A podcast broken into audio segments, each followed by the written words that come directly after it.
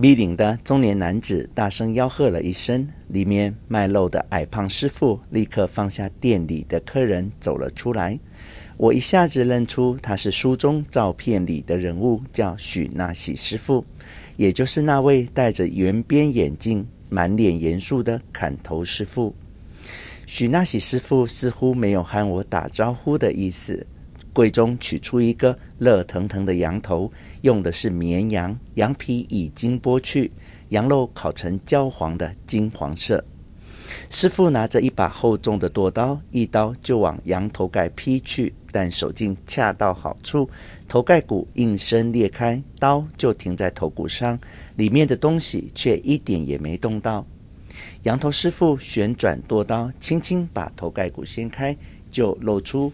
白中透黄的羊脑来，许那喜师傅再用刀尖做几个动作，头骨就被他卸了下来。他拿出一个纸便当盒，用汤匙轻轻把羊脑刮起来，放入盒中一边。师傅再用剁刀切下羊头的侧面，迅速刀手并用剥下两颊的肉，那羊颊肉呈丸状，看起来结实富弹性。剥下的两大坨羊夹肉放在砧板上，再用刀剁碎，也放置盒中。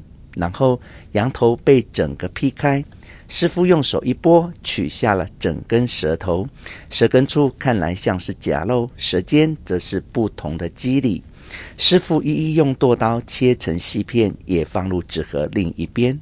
最后，师傅用手伸入头骨眼眶，摘下两只羊眼睛，用刀来切开，除去眼中杂物，只取周围肌肉处，也用刀切碎了，看不出形状，通通放入纸盒之中。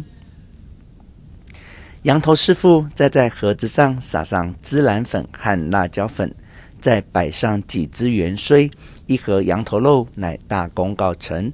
盒子置入塑胶袋中，捧在手中，热乎乎的。结账下来，一个烤羊头是十五里拉，约合新台币两百二十元。买到了烤羊头，信心大增，心里也因此有数。另一个要找的冷羊头，可能也不是餐厅，而是另一个木头橱柜。回头走，果然不久之后，就在刚才走过好几遍的路口，有一个小摊贩。摊贩有一个木头橱柜，橱柜里放了十来个大羊头，几乎比烤羊头的羊头大了快百分之五十，可能根本是不同种的羊。一位师傅正埋头苦干，砧板上正处理着一个羊头。不同的是，这摊贩是个一人小店。除了羊头，不卖任何其他东西。他处于一家酒吧的门口屋柱旁，柜子不过六十公分宽，非常局促的小空间。但摊贩后方有张矮桌，桌旁有两张凳子。此刻正坐着一位工人模样的顾客，身旁放了一个大包袱，发呆似的等着他的午餐。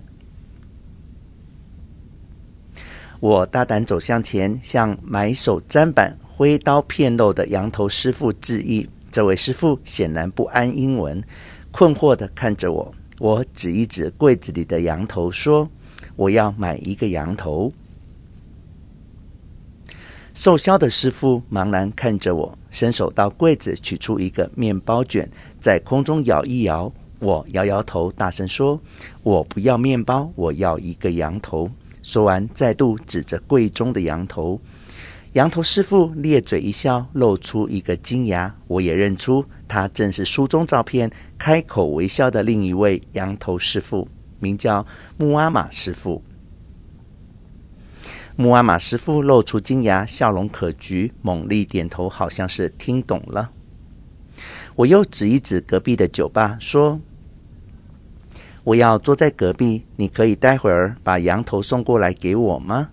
木阿玛又是开口无声的笑着，用力点点头。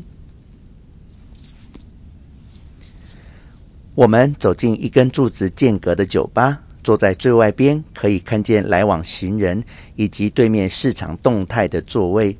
我先走到吧台，点了两杯土耳其生榨啤酒，才回到座位，打开那盒处理好的温热的羊头肉。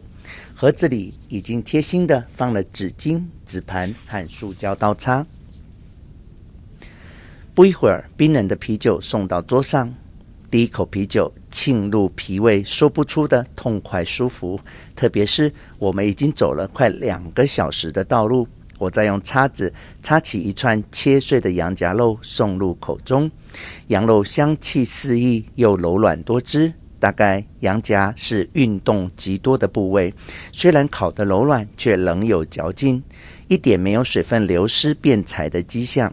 加上一点辣椒的刺激，以及孜然和芫荽的香气，这羊头真是太好吃了。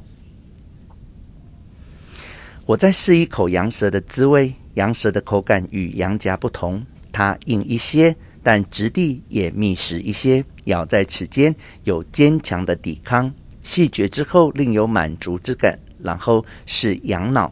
烤过的羊脑有一种芬香，入口即化，仿佛脂肪，但更细滑。最后尝试羊眼睛，羊眼经过师傅刀工处理，事实上感受到的是眼睛周围的肌肉，它既结实却又柔软，有咬口却又细致，好像是更高级、更精美的羊夹肉。没想到一轮试下来，羊眼睛最为甘美，和我原先的想象完全不同。一面尝试烤羊头，我也没有停止观察隔壁木阿玛师傅处理羊头的动作。和许那喜师傅使用的剁刀不同，木阿玛用的是一把薄片刀，薄刃运驶如飞，把羊夹肉快速削下来，成为一张张如纸薄片。